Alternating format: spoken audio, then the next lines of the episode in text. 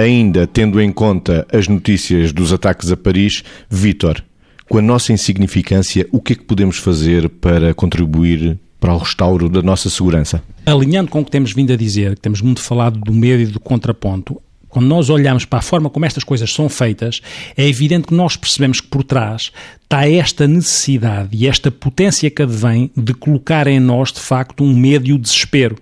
Ora, cada um de nós, na tal insignificância que temos, temos que encontrar espaço quer dentro de nós, quer na partilha com, com os outros, para que possamos colocar o que emocionalmente isto representa para nós, para conseguir partilhar isto como, como se fosse quase uma, um jogo de interajuda e de autoajuda,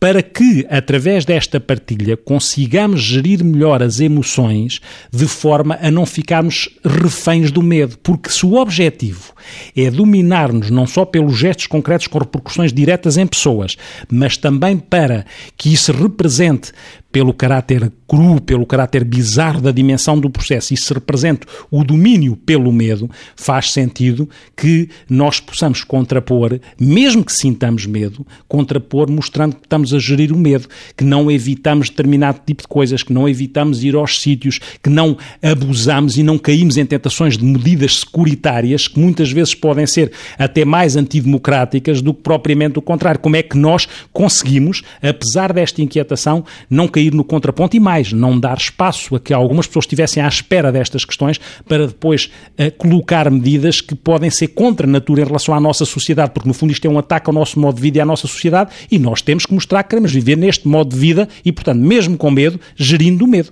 Margarida, o que é que nós podemos fazer para contribuir com a nossa insignificância para o restauro da segurança? Eu, um dia desta semana, falava das questões de não tomarmos decisões por medo, ou seja, por exemplo, não irmos por evitamento, eh, mesmo nas, sei lá, nas famílias, nas escolas, nos sítios públicos, etc. E, portanto, eu acho que nós não devemos, de facto, a primeira forma é claramente não agir por evitamento. Eh, percebermos as circunstâncias de cada decisão que temos que tomar e depois tomá-la em função da dedicação, da entrega, do sentido que faz e não tanto por medo. Depois eu acho também que isto é uma oportunidade da humanidade se tornar um bocadinho mais um, este tipo de coisas, se é que tantas vezes falamos de resiliência, vale a pena aproveitá-las para que a humanidade se torne um bocadinho mais humilde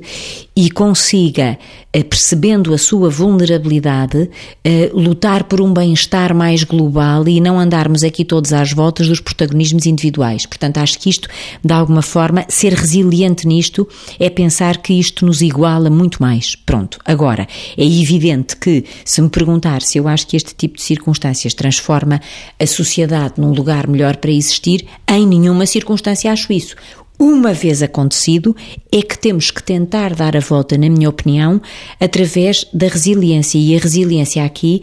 é um bocadinho um, uma metáfora que eu acho que noutra temporada qualquer das nossas rubricas já invoquei, mas que é uma metáfora de que gosto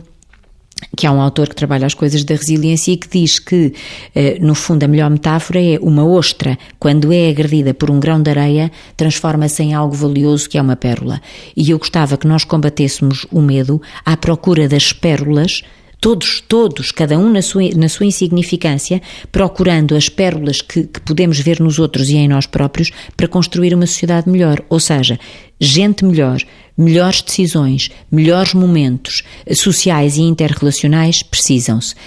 Isto que aconteceu em nenhuma circunstância contribui, volto a repetir, para melhorar o que quer que seja de qualquer tipo de sociedade. Mas se nós pudermos, em termos individuais, eh, trabalhar melhores qualidades de caráter para lidar com a vida, então estamos individualmente e no contágio de grupo a contribuir para que, olhe, para dar a volta por cima a uma coisa tão triste que aconteceu e face à qual todos nos opomos interiormente e manifestamente.